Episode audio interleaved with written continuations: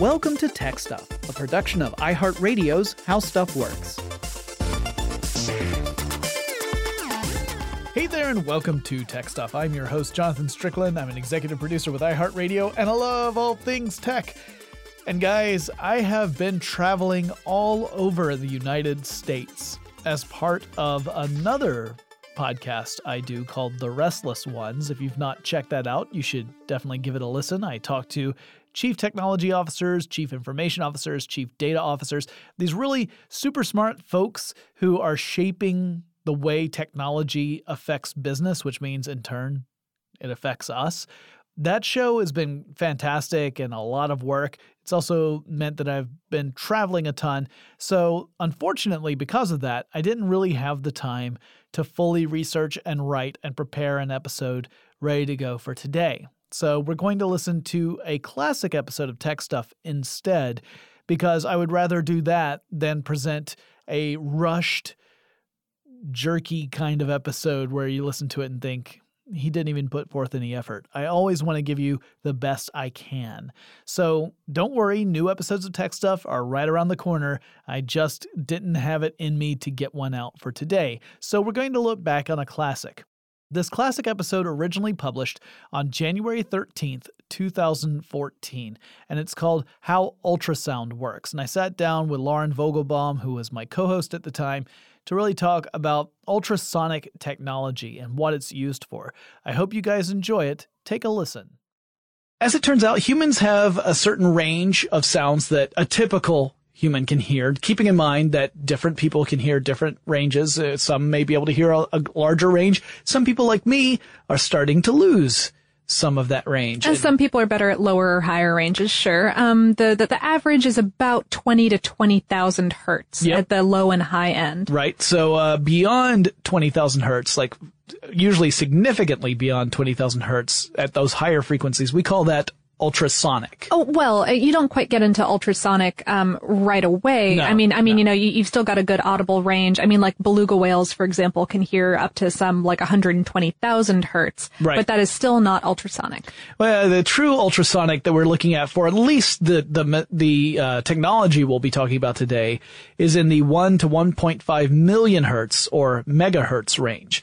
So that's where we're getting to a point where, you know, animals are not detecting this kind of sound. It's at no. a pitch that's much higher mm-hmm. than uh, a frequency that's much higher. Frequency and pitch I'm I'm using almost interchangeably, which is a little dis- misleading, but uh, you get what I'm saying. So this is an, a technology that's very much based in some part on something that actual animals are using. Some animals are using. Uh, right. Echolocation. Yep. And so that's something you probably heard about whenever you've you know, heard about things like bats or dolphins or whales. They all use echolocation as either a primary way of figuring out what their environment's like in the case of bats or, uh, you know, one of the many senses that they rely upon to explore their environments. Uh, right. Humans also use this in the form of sonar or, I mean, really technically radar because we're talking about electromagnetic waves and, and bouncing them off of stuff, which are similar to acoustic waves. Yeah. So, mm-hmm. so, yeah, but sonar specifically is, so that is like a sonic wave. So, Uh, in fact, sonar was a very important development in our history because radar, as it turns out, was not the best thing to use for underwater because you'd have attenuation of those waves and you could never be really sure that the signals you were getting back were really accurate. Sonar is a much more accurate means of determining where something is underwater and whether it's moving towards you or moving away. We'll talk about more of that as we get further into this podcast because some of those basic principles really determine some pretty cool uses of ultrasonic technology. Uh, yeah, all of all of that history really builds upon um, the terrific baby viewing devices that we know and love today. Yeah. Um, although that is certainly not the only use for ultrasound, yeah. as we will also get into. Yeah, I have a favorite one that I'll mention at the end. So, uh, and it's one that I've talked about before on Tech Stuff, but that's okay. I don't mind repeating myself. All of you listeners out there who've been around for a while, you know this. So I, I appreciate that you, you humor me. I'm, I'm glad that you know this about yourself, Jonathan. Well, you know, it's, you reach a certain age, you, you come to some truths. So first, before I even dive into the history of ultrasonic technology, I have to give a shout out to Doctor Jim Tsung.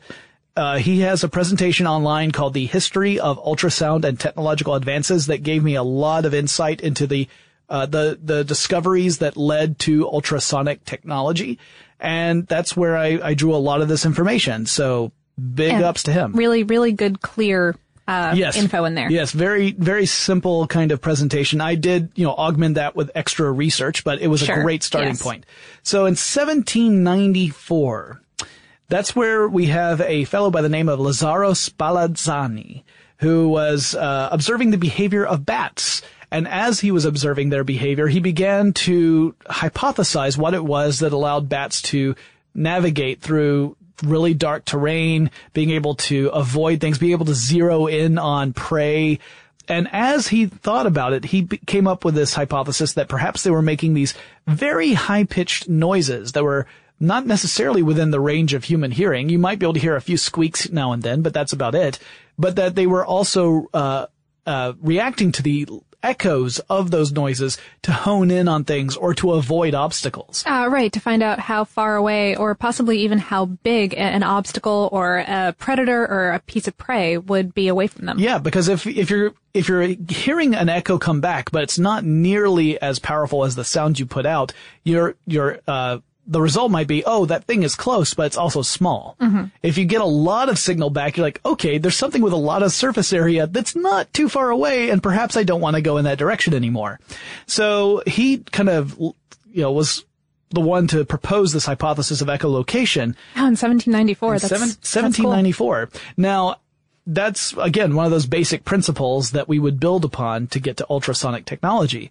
Uh, in eighteen twenty-six, you have Jean Daniel Colladon, who was performing a series of experiments using a bell, like a church bell. It was okay. actually a church bell that he put underwater. He had a uh, another little lever that had a striker on the end of it to strike the bell. Okay. So if you, I like to imagine it as one of those. You remember in the cartoons, the boxing glove that's on the like accordion type thing uh-huh. that stretches out. That's essentially what I imagined this to be. I'm sure that's exactly what it was. Uh, not according to the the illustration I saw, but those things are never accurate. So anyway. There's this bell that's underneath the water, and he has a striker under the water as well. And then about ten miles away, according to the illustration, there was a second person in a boat who had a tube that went down into the water, and they would essentially put their ear to the tube to listen in. Like an ear earpiece, an earphone. Yes, mm-hmm. so that they could, you know, would amplify any sounds. They could maybe, you know, their and their job was to listen for the the tone of the bell. And so uh He would, Colladon strikes the bell. The person in the other, uh, boat writes down exactly when they heard the, the tone. And the idea here was actually for Colladon to show that the sound would travel at a different speed through water than it did through the air. This was just to demonstrate a hypothesis that sound traveled at different speeds through different media, something that we know to be true now. Uh, right. And, and in fact, it travels uh, faster in water than it does the air. Yeah. So depending upon how tightly packed the uh, molecules are and whatever it is that you're looking at, sound can travel much more quickly through some media than others. And it's because it's a very, it's a physical media. It's not right. electromagnetic. It's actual mm-hmm. physical molecules banging into each other. So if they're more tightly packed, they bang in, into each other much more quickly. Mm-hmm. So in In that case, he was able to show that it indeed does travel at different speeds. Knowing that it travels at different speeds is also very important for the very basics of ultrasonic technology, which is why we're talking about in the first place. Right. So, eighteen twenty-six. Our next date is eighteen eighty. We're just just we're scorching slog- through history. Slogging right along. This is where Pierre and Jacques Curie discover the piezoelectric effect, which we have talked about quite a few times on Tech Stuff. Uh, right. This is, this winds up being useful in many applications. Uh, but, uh, yes. but, but so what is it? Okay. So certain types of material, like, for example, quartz crystals okay. have this, this particular, uh, this particular feature where if you were to apply an electric charge to this material, it would vibrate. Or if you Uh, apply a mechanical stress to this object, it will then create an electrical charge. It's this weird reaction of uh, electricity and actual kinetic movement energy that you're going to see uh, between the two things. And in the case of quartz crystals, it's really, really uh, regular. You know, if you know the properties of the quartz crystal, you are good to go. You know that at a certain charge, it's always going to give off the same kind of vibration. So that's why quartz crystals are used in a lot of watches. It's actually one, the thing that helps keep time. Oh, right, right. It creates the movement in quartz watches yep. because it is so regular or, or so um so predictable. Mm-hmm. Um, it also can um it, it's used to create a spark in the kind of gas lighters that are used for for candles or cigarettes, and also um you know it's being talked about for energy harvesting kind of materials that are be, that are in research today. Right. And now in the case of ultrasonic technology, this is important because the quartz crystals are the things in most ultrasonic uh, transducers that are creating the vibrations that themselves are these high frequency sound waves. And with something as simple as electricity, or relatively simple, or, you know, relatively technologically um possible to put into an instrument. Right. So also, they're very important for picking the signals back up, as it yes. turns out. We'll, we'll talk more about that when we get into the actual how it works stuff. But all of this, you know, again, plays into it. So nineteen fifteen, you have Paul Langevin, who invents the hydrophone, which, again, very important. Uh, this in this case, it's essentially a microphone that can go into the water, uh, and it relies on the piezoelectric effect in order to Uh, pick up signals in the water. What it's doing is it's detecting changes in pressure, which are, you know, that's what, you know, the sound that's moving through the water is changing the actual pressure that the, this hydrophone detects. The pressure changes affect the quartz crystals inside the hydrophone, which then generates the electricity, which then goes to another device that, again, interprets. Lets you read it out and figure out. Yeah, mm-hmm. or even convert it back over into sound so that you can listen to what's going on underneath. Uh, he got the, the, um, inspiration to really work on this after something that happened in nineteen twelve, which was when uh, Leonardo DiCaprio sank to the bottom of the ocean and froze to death. Uh, or more historically speaking, is when the Titanic sank. I thought that's um, what I just said. Well, um, but, but yeah, yeah, the hydrophone was originally created in order to help detect icebergs and submarines yeah, and other and World large, War, World large War One and World War Two. It was mm-hmm. really important. World War Two is also really when sonar came into play, but before sonar, it was really just listening for stuff that you think, uh, that should not be there and we need to get out of here. So nineteen thirty-seven or right thereabouts, a man named Carl Dusik, who was a doctor with the University of Vienna, begins to work on using ultrasound as a means of diagnosing brain tumors. Now, at this time, ultrasonic technology was mostly being used in those those nautical water applications. Right, exactly. Mm-hmm. But he thought, you know, this could probably tell you more about what's going on inside a person. The human could, brain is filled with water. Yeah, I could. I mean, I, essentially. Yeah, I can totally figure out what's going on. Maybe if there's a tumor or something, I can detect it. Now, his approach is very different from what is used today. What we use today is a, a reflective technique where you send a signal through a person. It reflects off of various, stuff. yeah, various stuff. We'll go into more detail in the second half. Uh, and bounces back and then The, is read out by uh, a, rec- a receiver in the instrument. Right, exactly. And then a computer kind of puts all that data together to make it meaningful to you. He was actually thinking about setting up two different ultrasonic transducers, one on either side of your noggin, and zapping straight through the brain. So he had a receiver on both sides and a transceiver on both sides. So you're sending signals simultaneously. And um, the idea was that he, he thought that the reflection would never be reliable enough for you to be able to have any sort of precise idea what's going on. Other people said that his particular techniques were um muddy, like it was creating too much noise mm-hmm. because you had these two different sources going at it. And so and kind of interfering signals. Right, and... right. Some of it's reflected back. Some of it keeps going through. And so uh, there were people who said that the information you would get back from this particular method Uh, was, you know, not terribly reliable.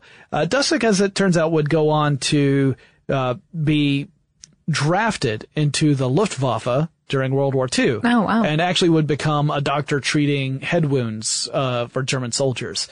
Um, he would continue after the war to really be a proponent of ultrasonic technology being used in the medical field. However, he continued to say that he wanted the transmission effect was more important than the reflective effect. Uh, and ultimately, some researchers at M I T determined that the method that Dusik was using was creating all this noise I was talking about before, and that right. it really wasn't reliable. So uh, history would end up switching gears, going a different direction and still using ultrasonic technology, but in a different implementation than he did. Uh, yeah, and, and absolutely that uh, pioneering kind of going like, hey, human bodies are full of liquid. We can use this technology to look at them, too, yeah, is and, pretty important. And it's sound. It's not like it's ionizing radiation. It's not something that's going to cause you some form of harm. It's it's a physical sound. There, there are a couple of concerns that I've heard here and there sure. um, about, about the ultrasonic waves interfering or, or creating small bubbles or, or various things like right, that. Right, right. But it's not an ionizing but, radiation. Radiation, yes. Which is the main difference between that and other imaging. Definitely material. Better than X-rays. Yes. Uh, so nineteen forty-eight, that's when Doctor George Ludwig writes a paper describing the use of an ultrasonic device to diagnose gallstones. And in nineteen fifty-one, Doctors Wilde and Neil begin publishing studies on ultrasonic characteristics of benign versus malignant breast tumors. Uh, not intended as a detection tool, actually, but rather as a diagnostic tool once a tumor had been found. So, in other words, to determine whether or not this tumor, in fact, is benign or malignant. Right. So, yeah. So, this is after we've already established that there is a presence of a tumor. Mm-hmm. nineteen fifty-eight, we got uh, Doctor Ian Donald, who I love his technical ter- uh, title, which was Professor of Midwifery at the University of Glasgow. Well, there you go. Yeah, he uh, pioneered O B G Y N ultrasound, which is what most of us think about when we think of ultrasound devices in medical fields, I think. It's, it's I, I think for the common layperson, that is the application in which we have seen and heard it used. Yeah, and it's it's certainly one heard, that... Oh, no, that was kind of a pun. Sorry. I didn't do it this time. So it's it's certainly the thing that we see all the time in movies and television, and, you know, it's the stereo... It's, that's the typical I mean, also, couple is in the hospital... Yeah. This is the picture of the baby. It's also, I mean, I just recently saw one because my sister's having yeah, a kid. Yeah, a lot of people are born. Um, yeah, it turns so out, yeah, and it's a very popular way of, um, of... Of imaging before. Exactly. I mean, you know, especially, and we'll we'll go into this a little bit more later, but, you know, it's it's really terrific for figuring out what's going on with a baby without doing any kind of harm to the mother or the baby. Right, right. You don't want anything that could potentially disrupt development or cause other complications. Right. Uh, so skipping way ahead, because obviously ultrasound by this time had been an established medical technology. It also was used in other uh, applications. We'll talk a little bit about that later. Uh, skipping way ahead, nineteen eighty-nine, we get to a point where Daniel Lichtenstein pioneers a point-of-care lung ultrasound in the I C U and says that ultrasound is the real stethoscope. At this wow. stage, we're talking about precision where Uh, it was much greater than anything that Dusik ever managed. It was something where you could actually get a really accurate look, and in some cases, a three-dimensional look at what's going on inside a person without it being invasive yeah. or terribly invasive, because there are some there are some exceptions we'll talk about. Yes, uh, but but this is mostly thanks to uh, advancements in computers and the digitization of ultrasound. Exactly. So we're going to talk a lot more about how this actually works, what's really going on with this stuff. But before we get into that, let's take a quick break to thank our sponsor.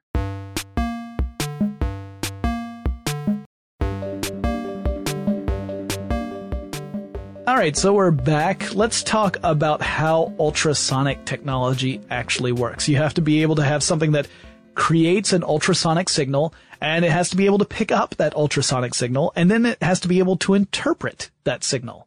So these are these are some important elements that, again, would only have been possible due to the work of the people we talked about in the first half. Right. So, uh, your basic, your basic approach here, this is before I get into any of the actual, here's the technical stuff that's going on, is you've got a device that sends the signal out, which then encounters the various tissue barriers in a person's body, uh, for ultrasonic medical imaging anyway. Mm-hmm. So, uh, as it encounters these barriers, some of those ultrasonic uh, waves are going to bounce back. Right. So the machine starts to collect the data of the mater- of the waves that bounce back, the intensity of those waves, and the length of time it took for them to go out and bounce back. Give the idea of things like the depth and the nature of the tissue itself. The uh, some of the waves will continue to penetrate into the patient's body and then bounce off other boundaries. So these boundaries are things like boundaries between liquids and soft tissue, or soft tissue and hard tissue. So uh, an organ and bones, that kind of thing. And as the uh, waves go and bounce back, we start to be able to look at that data and determine what kind of tissue it was going through, because because we know that uh, that these sound waves travel at different speeds through different types of material. Tissue. Yeah, exactly. So by knowing, you know, if you know that sound travels at such and such a speed as it goes through bone, which then, we know. Yeah, we do know. I mean, I don't know it. Uh, I don't. I, mean, I don't no. have this figure. We don't personally know, but yes. Humankind knows. People smarter than you know, you have that thing where you just trust that people smarter than you are working on the problem. In this case, it's true. So well, not so much working as much as have already completely figured it out. Yes, there, there, there are charts that you can look at. Yeah. Yes. So the, the computer, which we'll talk about in a second, takes all this data in and is able to analyze it and determine which waves were the ones that passed through liquid, which ones were the ones that passed through soft tissue, which ones passed through hard tissue. And then adding all that information together is able to create a picture that is then displayed on a display. It, it sends that information to a display so that you get essentially a virtual representation of whatever it is that's there. And typically, it's two-dimensional. So we'll we'll talk a bit about three D uh, uh, ultra. It's a rel- relatively sonic, new um, yeah, development in the but field. But it, it is certainly possible. But your traditional ultrasonic uh images are two-dimensional, so mm-hmm. it's kind of like a, a side view or top-down view depending upon the angle that's being used and what you are specifically trying to image. Right. right? So uh it's a really cool approach. Now, the parts that are on an ultrasonic machine include the transducer probe. Which we've talked a little bit about, right? Yep. This that's, is the device that is sending and receiving the signals. Yep. That's got at least one quartz crystal in it. It may have multiple quartz crystals in it. And in fact, if it does have multiple quartz crystals, you can, uh, time the different crystals to fire at diff, you know, you send charges to them at different times. Because uh, each right. one has its own independent circuit. Yeah. And that allows you to quote unquote steer the ultrasonic beam and be able to get a lot more precision about what's going on. Um, But uh even if it only has one crystal, it can still send and then receive. So what's happening is you send an electrical charge to the crystal. The crystal vibrates at this incredibly high frequency, which creates this ultrasonic sound. Uh like one to one point five megahertz. Yep. Right? And you're talking about possibly millions of these in a uh millions of pulses in a single second. They go into the body and start to bounce off of stuff. Mm-hmm. When the sounds bounce back to the transducer probe, they hit the quartz crystal, which causes the quartz crystal to vibrate, which then causes the electric charge to emanate. So, because it's that piezoelectric effect, it works mm-hmm. both ways. The device picks up the electric charges, and that's what it's able to use to interpret the actual data that is gathered and sent on to the computer. Uh, so the computer, it's a C P U, it's, you know, it's a computer. It, it processes data. It crunches numbers. It follows specific rules that have been programmed in that take into account all the basic information that we understand about how sound travels. So that's how it's able to build the actual useful information. And generates this image on the screen. Right. Uh, then you also have controls. Big surprise there, right? So the controls allow you to do things like, uh, you have a medical practitioner who's called an ultrasonographer. Um, so the ultrasonographer can adjust things like the amplitude of the ultrasonic waves, their frequency, the duration of the pulses that the transducer probe is creating. Uh, right. The, the precise frequency of the waves greatly affects the resolution of the resulting image, so this is really important. It, yes, it really is. It also will determine how far the pulses can penetrate. And on top of all those other things, you also have a storage medium of some sort. You want to save this data, obviously. That might be on a disk, uh, or it might be on a, a, you know, just a hard drive or whatever, but it has to have some sort of storage medium. Right. And also probably to the, some... straight to the cloud. Yeah, to the cloud, which is possible now. Mm-hmm. Uh, and also a printer so that you can print out an image. You know, if you so, want to. Yeah. yeah. Especially in the case of babies, I think that it's, it's used more often in that case than, um... Yeah, than, than necessarily like, uh, here's how like your heart isn't clots, working. Yeah. yeah mm-hmm. That, I mean, maybe if you want to collect that sort of thing, maybe you do. I'm not judging. But no, uh, that's exactly, my sister showed me a, uh, a picture from her ultrasound. So I got to see my niece or nephew, uh, early. So that's kind of cool. Yeah. Um, and now, you know, the, that's, that's your basic parts of the ultrasonic device, keeping in mind that other, you know, more advanced ones may have other, uh, elements to them. But that's, that's what is kind of the bare requirements for you to have an ultrasonic medical device. Right. So the only uh, other thing I need to mention is that those those transducer probes also tend to have some sort of a absorbent material that will allow it to absorb any uh echoes that would come from the probe itself, because otherwise you would get false ah, readings. Right. Right? So, because you don't want the crystal to just start vibrating as soon as something bounces off the interior of the probe and comes right back at the crystal. So that's what the absorbent material's for. It's designed so that it'll try and direct, there's actually an acoustic lens that directs the sound toward the patient's body. So, that's the basics. But, uh, you know, there, we mentioned already, there's a little bit more than just the basic Uh, display and imaging. There's this whole three-dimensional approach. Um, so first of all, to get the unpleasant parts out, not all ultrasound is non-invasive. Uh, right. Um, it's not always external. Uh, th- there was recent controversy about this um, in in uh, a- abortion law. Oh, I did not know this. Uh, it, r- right. Well, it's it's the trans transvaginal ultrasound gotcha. that was in. I see. Contest. Right. So, yeah, um, because, because sometimes, um, for, for, for many applications, you're looking at something in the body that is not the most easily accessed from the outside. Right. So by, by inserting a probe with an ultrasound, uh, uh, bit on, yeah. on the end mm-hmm. into an orifice of one kind or another, mm-hmm. um, you can determine many things about many important internal organs. Yep. So this is, uh, you know, it's,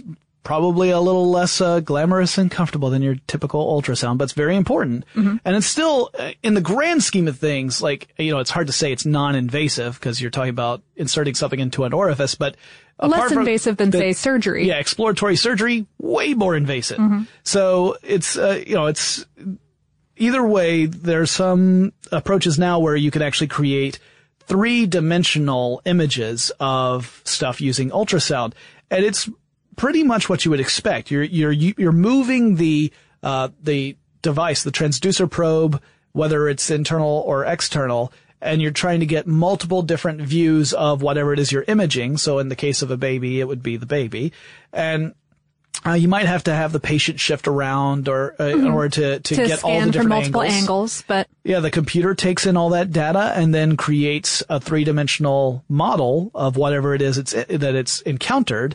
And then you can look at that on the screen. So this can be used in all sorts of medical approaches. And uh one of the things it relies upon is another uh basic physical property that, or of, you know, sound the universe waves, of sound right? waves, yeah, mm-hmm. that we talked about before. Actually, it's of any real waves, the Doppler effect. Uh, right. The and that's the thing that, that describes how waves change shape when they encounter moving objects. Yeah. So uh, whether you, whether the observer is moving or something is moving toward an observer, this affects the way sound. Uh, sounds to us. This is the way we perceive sound. It also affects the waves themselves. So let's say that, uh, that Lauren is, uh, is screaming at a, uh, a, a single constant, tone. Constant, a constant pitch. pitch. Perfect pitch, but she is just screaming.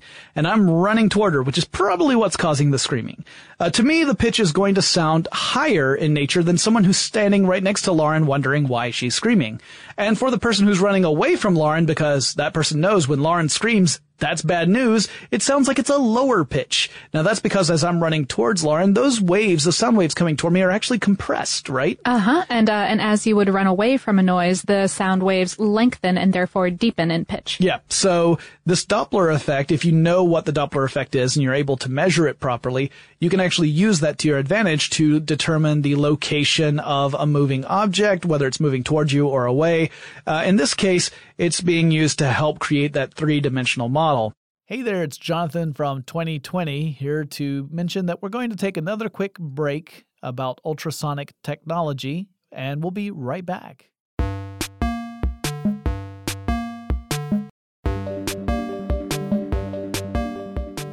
The Doppler effect method is mainly used for very specific types of imaging. Not all three D uh, imaging is using this. Mostly it's stuff where you want to measure something really subtle, like blood flow through veins. So. Uh, right. In, in, in early experiments with this, an intravenous contrast agent would be introduced. Um, but then as the method was honed, we've, we've become able to detect movement of the blood cells themselves via change in pitch. That's pretty amazing. And it's really useful. I mean, it's for diseases that are largely invisible to us, right? Oh, right, right. Anything vascular, you know, finding clots or monitoring flow in risky patients, you know, like like after a stroke or a transplant or a surgery, um, as well as finding cancerous tumors uh, based on on the way that the blood flow is being affected by the tumor. It's pretty phenomenal. I mean, it, I, I really find this stuff truly amazing. So it, it really became possible only with the digital revolution of the nineteen eighties, like we were saying mm-hmm. earlier, um, because, you know, computers made it possible to to A, more precisely shape that ultrasonic beam, mm-hmm. as we as we mentioned, and and B, to to use multiple beams from multiple angles simultaneously, which is that um that multi-quartz action that we were talking about. Yeah, and you're talking about an enormous amount of data, so it has to be a powerful computer just to crunch all the numbers properly. Mm-hmm. So as as those